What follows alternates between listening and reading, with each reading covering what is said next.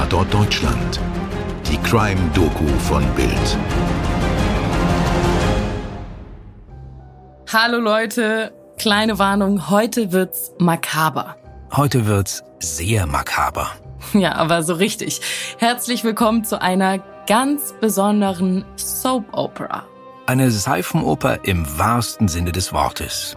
Um genauer zu sein, einer italienischen Seifenoper. Und wie es sich für eine ordentliche italienische Oper gehört, mit jeder Menge Tragik und natürlich Seife. Und Schokokeksen. Aber keine veganen Schokokekse. Nee, definitiv nicht. Also, wobei ich mir jetzt nicht ganz sicher bin, ob Schokokekse wirklich so ein typisches Thema für italienische Opern sind. Da war ich zu wenig in italienischen Opern. Ja, ich glaube, da geht es eher um Sachen wie Liebe, Tod, Schicksal. Ja, und davon haben wir heute auf alle Fälle jede Menge. Und eine Opernsängerin, die ist auch am Start. Aber keine Sorge, sie wird nicht singen und wir auch nicht. Ja, sie wird leider sterben und nicht nur sie. Okay, Mirko, genug gespoilert. Wir fangen mal an. Ich bin Toni Heyer. Und ich bin Mirko Kasimir. Hallo. Wir erzählen euch heute die Geschichte von Leonarda Cianciulli. Habt ihr was zum Knabbern bereit? Sehr gut. Dann stellt es besser jetzt mal zur Seite, denn das ist keine Story, die man beim Essen hören will. Vorab noch ein Hinweis. Wir haben die Geschichte gründlich recherchiert, aber viele Details, insbesondere der Lebensgeschichte von Leonarda, die sind unklar oder werden widersprüchlich erzählt. Eine der wichtigsten Quellen ist außerdem ihre Autobiografie. Und dass die wirklich objektiv ist, das kann man dann doch bezweifeln. Aber zumindest Leonardas Taten, die sind gut dokumentiert. 1893 Montella, Italien. Mariano Cianciulli ist verliebt unglücklich verliebt. Seine Angebetete Emilia Marano zeigt ihm die kalte Schulter, doch Cianciulli ist nicht bereit, diese Zurückweisung hinzunehmen. Er will sich holen, was er nicht haben kann. Er will sich rächen, er will seine vermeintlich gekränkte Ehre wiederherstellen und vergewaltigt die junge Frau. Emilia ist jung und unerfahren und nach allem, was wir wissen, eine unschuldige und ahnungslose Seele. Sie begreift nicht, was ihr widerfahren ist. Doch sie ahnt, dass es eine Sünde war. Möglicherweise ihre eigene? Trägt sie nicht als Frau den Makel der Erbsünde? Ist nicht die Frau immer schuld? Ist sie es nicht, die den Mann zur Sünde verführt? Okay, hier nicht vergessen. Wir befinden uns im streng katholischen Italien des ausgehenden 19. Jahrhunderts. Da ist niemand, an den sie sich wenden könnte. Niemand, der ihr sagen würde, Du hast nicht den Hauch einer Schuld. Du bist das Opfer eines Verbrechens. Und der Einzige, der dafür verantwortlich ist, das ist der Vergewaltiger, der Täter. Aber Emilia schweigt. Doch als ihr Bauch zu wachsen beginnt, stellt ihre Familie sie zur Rede und die nun eindeutig schwangere Emilia erzählt die ganze Geschichte. Die Familie beschließt, den Täter zur Verantwortung zu ziehen. klingt erstmal gut, aber Sie verstehen darunter etwas anderes, als man heute denken würde. Ja, denn sie zwingen Mariano und Emilia zur Heirat. Das Mädchen muss also ihren Vergewaltiger heiraten. Und der geht nicht nur straffrei aus, nee, er bekommt auch noch die Frau, auf die er es sowieso abgesehen hatte. Und das ist einfach ekelhaft. Aber genauso kommt es leider. Die beiden heiraten und am 18. April 1894 wird ein Mädchen geboren. Leonarda. Emilia hasst ihre Tochter vom ersten Tag an. Sie kann ihr nicht vergeben, was Mariano Cianciulli ihr angetan hat. Eins ist klar. Leonarda wird keine glückliche Kindheit haben. Absolut nicht. Zweimal versucht Leonarda, sich das Leben zu nehmen. Das erste Mal, da ist sie gerade 13 Jahre alt. Sie überlebt beide Male. Erst mit 23 Jahren scheint sich ihr Leben zum Besseren zu wenden. Leonarda ist verliebt 1917 heiratet sie Raffaele Pansardi. Raffaele ist beim Grundbuchamt der Stadt angestellt. Ein kleiner Beamter, nicht gerade eine gute Partie. So sieht es zumindest ihre Mutter. Und verflucht die Ehe und ihre Tochter. Ein Leben in Leid soll sie führen. Ich sag mal so. Ihre Mutter hat bisher schon alles getan, um diesen Fluch wahr werden zu lassen. Aber für Leonarda ist das nochmal eine ordentliche Schippe obendrauf. Denn sie ist tief gläubig und tief abergläubisch. Und so ein Fluch, noch dazu von der eigenen Mutter, das ist schon echt eine große Nummer. Das nimmt man nicht so einfach auf die leichte Schulter. Auf keinen Fall. Wobei es an der Stelle vielleicht noch mal ganz gut ist, darauf hinzuweisen, dass wir hier auf Leonardas eigene Aussagen in ihrer Autobiografie angewiesen sind. Es ist nicht auszuschließen, dass sie diese ganze Sache mit dem Aberglauben vielleicht auch als Entschuldigung vorgeschoben hat. Hm, ich denke, hier können wir ihr schon vertrauen. Das war damals nun, weiß Gott, nichts Ungewöhnliches. Leonarda geht irgendwann in dieser Zeit auch zu einer Wahrsagerin. Und die verspricht ihr ein langes Leben. Ist doch gut. Voller Leiden. Ja, nicht gut. Und dass sie im Gefängnis und in der Psychiatrie landen würde. Mm, absolut gar nicht gut. Aber auch, dass sie viele Kinder haben würde. Das wiederum ist sehr gut. Leonarda wünscht sich ja eine große Familie. Und dass sie all ihre Kinder überleben und zu Grabe tragen wird. Okay, stopp. Stell dir vor, du machst einen Glückskeks auf und auf dem Zettel steht sowas. Also, wenn ich mir aus der Hand lesen lasse oder so, dann will ich gefälligst hören, dass alles gut wird und ich ein super tolles Leben vor mir habe. Naja, ich denke mal, das wollte Leonarda sicher auch, aber im Gegensatz zu dir glaubt sie an Wahrsagerei und Flüche und all den möglichen okkulten Hokuspokus. Und deshalb muss sie das wirklich schwer getroffen haben. Ja, zumal es so aussieht, als würde der Fluch der Mutter wirken. Und als hätte die Wahrsagerin die Wahrheit gesagt. Drei Kinder werden totgeboren. Zehn sterben noch im Säuglings- oder Kleinkindalter. Warte, zehn? Zehn Kinder? Insgesamt wird Leonarda 17 Mal schwanger. Die letzten vier Kinder überleben. Laut Leonarda mit Hilfe einer örtlichen Zauberin.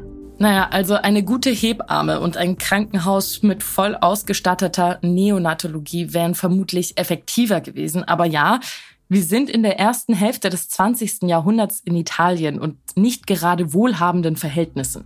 Die vier überlebenden Kinder werden ihr ein und alles. In ihren Memoiren schreibt Leonarda, Fast jede Nacht träumte ich von den kleinen weißen Särgen, die einer nach dem anderen von der schwarzen Erde verschluckt wurden. Deshalb habe ich Magie studiert. Ich habe Bücher über Handlesen, Astrologie, Beschwörungen, Verhexungen, Spiritismus gelesen. Ich wollte alles darüber lernen, Zaubersprüche, um sie eben neutralisieren zu können. 1930 zerstört ein Erdbeben das Haus der Familien Lauria, einem kleinen Dorf in der Nähe von Correggio. Ein weiterer von zahllosen Schicksalsschlägen. Allerdings nutzt Leonarda diese Katastrophe, um ihr Schicksal zu wenden. Die Familie zieht nach Correggio um und erhält eine Entschädigung. Und Leonarda, die aus Angst um ihre Kinder so viel über Zauberei und Wahrsagerei gelernt hat, die gründet ihr eigenes Start-up für Handleserei, Astrologie und nicht näher spezifizierte Dienstleistungen. Schöne Umschreibung. Sie verkauft auch Möbel, Kleidung und Seife aus eigener Herstellung. Oh oh. Na na, Nix oh oh. Bis hierhin ist erstmal alles vollkommen in Ordnung. Das Geschäft ist zwar klein, aber es läuft und hilft der Familie über die Runden. Denn Raffaeles Gehalt beim Amt ist na, nicht gerade üppig. Und dann 1939 bricht der Zweite Weltkrieg aus. Italien, das vom faschistischen Diktator Mussolini regiert wird, steht an der Seite Deutschlands. 1940 soll Leonardas Lieblingssohn Giuseppe, der zu diesem Zeitpunkt studiert, einberufen und an die Front geschickt werden. Das ist, glaube ich, für jede Mutter ein Schock. Für Leonarda scheint es, als wolle die Vorhersehung sich nun ihr nächstes Kind holen. Das Kind, das sie am meisten liebt und abgöttisch verehrt. Die Lösung liegt auf der Hand. Naja, zumindest aus Leonardas Sicht. Sie muss dem Schicksal einen Tausch anbieten. Ein anderer Mensch muss sterben, damit Giuseppe leben kann. Und so plant sie auf wirklich kranke Weise ein erstes Menschenopfer.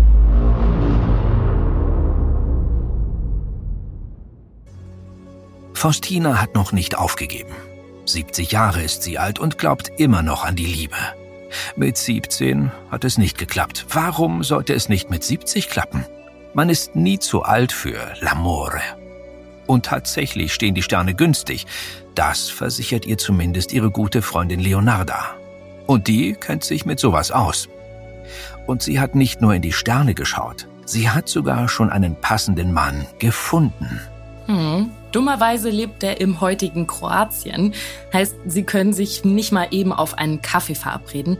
Aber Faustina vertraut Leonarda. Die kennt ihn nämlich persönlich und kann für ihn bürgen. Und ach, er schreibt ihr sogar einen Brief und lädt sie zu sich ein.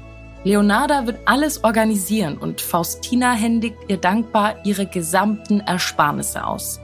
Schließlich wird sie bald einen gut situierten älteren Herren heiraten, der für ihren Lebensunterhalt aufkommt. Am Tag vor der Abreise besucht sie Leonarda noch einmal. Leonarda rät ihr, all ihren Bekannten zu schreiben, sobald sie in Kroatien angekommen ist, damit sich niemand über ihr plötzliches Verschwinden wundert. Da Faustina Analphabetin ist, schreibt Leonarda die Briefe für sie. Dann reicht sie ein Glas Wein und Faustina trinkt auf das späte Liebesglück. Natürlich gibt es keinen Mann in Kroatien, der auf Faustina wartet. Stattdessen gibt es vergifteten Wein und eine Axt. Als das Gift wirkt und Faustina sich nicht mehr bewegen oder schreien kann, da schlägt Leonarda zu. Dreimal muss sie mit dem Beil auf die Wehrlose einhacken, bis sie endlich stirbt. Dann zerteilt sie den Körper mit der Axt in neun Stücke. Und dann beginnt der wirklich makabere Teil. Lassen wir am besten Leonarda selbst erzählen. In ihren Memoiren schreibt sie, ich warf die Stücke in einen Bottich und fügte sieben Kilogramm Ätznatron hinzu. Die hatte ich gekauft, um Seife zu machen. Anschließend rührte ich, bis ich eine dunkle, dickflüssige Masse hatte, die ich in mehrere Eimer verteilte. Den Rest leerte ich in eine Jauchegrube. Ich wartete, bis das Blut geronnen war. Dann trocknete ich es im Ofen, malte es und vermischte es anschließend mit Mehl, Zucker, Schokolade, Milch, Eiern und ein bisschen Margarine. Daraus machte ich jede Menge knusprige Kekse, die ich an meine Gäste und Besucher verteilte.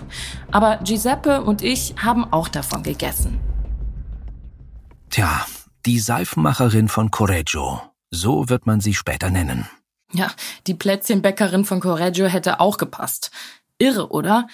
Was ich so krass finde, ist, dass sie da einen Haufen Leute unwissentlich zu Kannibalen gemacht hat. Da nimmst du von so einer freundlichen Dame einen Keks an, schwupps, bist du Menschenfresser. Na, ein unschöner Gedanke, ein wirklich unschöner Gedanke. Ja, wobei ich mich frage, also ich hoffe, das klingt jetzt nicht zu so despektierlich, aber ich meine, das ist Italien, das sind alles Katholiken. Blut und Kekse sind da eigentlich nicht so ein Big Deal, die gibt's jeden Sonntag. Nur halt nicht in der Mische. Eieiei, die heilige Kommunion, Leib und Blut Christi und so. Naja, da begeben wir uns auf wirklich ganz dünnes Eis, Toni. Vielleicht machen wir lieber mit Leonarda weiter. Ja, gute Idee, denn Leonarda, die macht auch weiter. Im September 1940 verspricht sie einer älteren und von Geldsorgen geplagten Lehrerin, sie könne ihr eine gut bezahlte Stelle als Leiterin einer Mädchenschule in einer anderen Stadt vermitteln. Auch die Lehrerin schreibt auf Leonardas Geheiß Briefe an alle Bekannten. Und auch sie bekommt einen Wein. Und, ihr ahnt es, auch sie endet in einer Keksdose. Toni. Ja, sorry, ich weiß, das ist alles gar nicht lustig, aber diese Story ist absurd. Leonarda tötet sie mit der Axt, zerteilt sie, kocht sie und, naja, was soll ich sagen, etwas von ihr landet wirklich in der Keksdose. Wobei wir nicht wissen, ob es eine Keksdose oder ein Keksteller oder was auch immer war, aber ach, das wird auch langsam ein bisschen zu makaber. Ja, wenn's euch, liebe Zuhörerinnen und Zuhörer, auch so geht, dann schaltet ihr jetzt besser schnell ab oder switcht in irgendeine andere Folge. Denn es geht tatsächlich noch fieser. Kurze Zeit später sucht Virginia Cacioppo bei Leonarda nach Rat. Die Sopransängerin war einmal eine Berühmtheit in der Gegend. Sie sang Opern und das Publikum liebte sie. Aber das liegt lange zurück. Natürlich hat Leonarda gute Nachrichten für sie.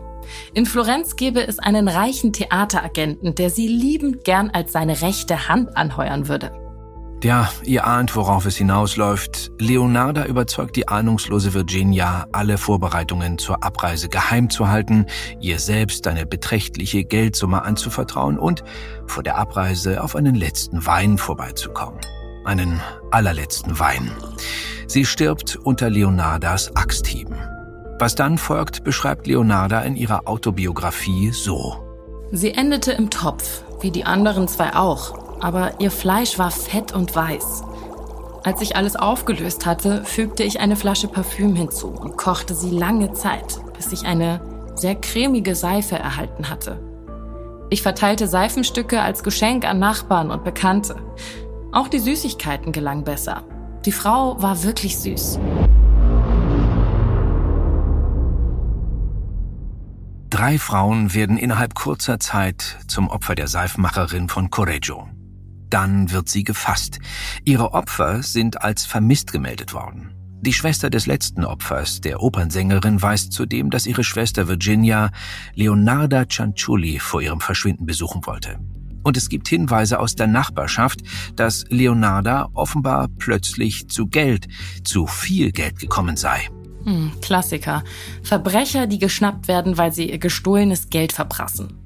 Auf Leonardas Konto werden größere Zahlungseingänge der Frauen entdeckt. Daraufhin wird ihre Wohnung durchsucht und man findet den Schmuck ihres letzten Opfers. Leonarda Cianciulli wird verhaftet.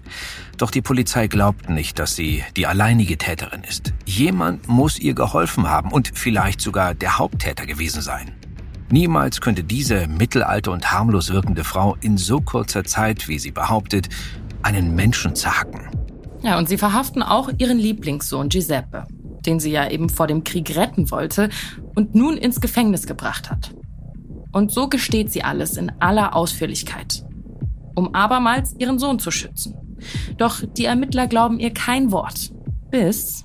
Okay, das ist dann jetzt wohl vielleicht der makabere Höhepunkt des Ganzen, wenn es denn stimmt. Wir haben mehrere Quellen dafür gefunden, aber keine, die wirklich hundertprozentig verlässlich ist. Aber verdammt, es passt einfach zu gut zu der ganzen Geschichte. Leonarda Cianciulli lässt sich in eine Leichenhalle führen und zerhackt vor den Augen der staunenden Beamten eine nicht identifizierte Leiche. Und zwar fachgerecht und topfgerecht. Das alles in wenigen Minuten. Ob das nun genauso passiert ist oder nicht, Tatsache ist, dass man ihr glaubt. Giuseppe kommt frei. Leonarda sitzt in Untersuchungshaft. Der Krieg verzögert einen Prozess, bis sie 1946 schließlich zu 30 Jahren Haft und anschließenden drei Jahren Unterbringung in der Psychiatrie verurteilt wird. Also genau das, was die Wahrsagerin ihr angekündigt hatte. Genau das. Eigentlich hat alles gestimmt. Das Leben voller Leiden, das Gefängnis, dass sie ihre Kinder überleben würde. Nicht alle, aber 13 von 17. Ja, da war schon einiges dran. Gut geraten und ziemlich fies, würde ich sagen. Aber wie gesagt, Leonarda glaubte an Magie und Wahrsagerei. Okay, Toni, eine Sache äh, schwirrt mir gerade noch im Kopf rum. Wenn sie eigentlich mit einem Menschenopfer ihren Giuseppe vor dem Tod retten wollte, warum hat sie dann drei Frauen umgebracht? Das ist eine sehr gute Frage, das habe ich mich auch gefragt. Vielleicht wollte sie für ihre anderen Kinder auch noch so eine ja, Art, naja, nennen wir es Versicherung abschließen. Oder sie war der Meinung, dass drei alte Damen ein guter Tausch für das Leben eines jungen Mannes sind. Man weiß es nicht. Ja, keine Ahnung, wie das karmamäßig umgerechnet wird. Es gibt aber noch eine dritte Erklärung. Nämlich, dass Leonarda schlicht und einfach gierig war oder es nach dem geglückten ersten Mord wurde. Sie selbst beharrte immer darauf, dass sie nur aus Liebe gemordet habe. Und so schreibt sie es auch in ihrer Autobiografie. Aber ich weiß nicht. Gier hat zumindest eine Rolle gespielt. Sonst hätte sie die Opfer wohl nicht auch noch so schamlos ausgenommen. Und danach eben mit ihrem neuen Wohlstand geprotzt. Die Prophezeiung, dass sie nicht nur im Gefängnis, sondern auch in der Psychiatrie landen würde, erfüllte sich übrigens nicht. Leonarda Cianciulli starb, nachdem sie 24 ihrer 30 Jahre Haft abgesessen hatte, 1970 in einem italienischen Gefängnis. Boah, das war echt ein, ein sehr, sehr krasser Fall. Äh, ich würde sagen, Mirko, und damit beenden wir auch die heutige Folge. Das war wirklich mehr als genug. Ich will nicht sagen, das muss ich erstmal verdauen. Da gebe ich dir auf jeden Fall recht. Wir sind am Ende unserer heutigen Episode und bedanken uns, dass ihr mit dabei wart. Die heutige Erzählung stammt unter anderem von Beiträgen auf Museo Criminologico IT, allthat'sinteresting.com und Auszügen aus Leonardas Autobiografie Geständnisse einer verbitterten Seele. Danke fürs Zuhören und äh, nehmt euch keinen Keks. Macht einen ganz großen Bogen drum. Zumindest für heute. Bis zum nächsten Mal. Eure Toni und euer Mirko. Ciao, ciao. Dir hat diese Folge von Tatort Deutschland gefallen? Du bekommst von True Crime einfach nicht genug. Dann hör jetzt in unsere weiteren Folgen rein. Hier warten mehr als 200 spannende Fälle auf dich, wie das Verschwinden von Rebecca Reusch, der Prozess gegen O.J. Simpson oder die Entführung von Ursula Herrmann. Wir hören uns bei Tatort Deutschland.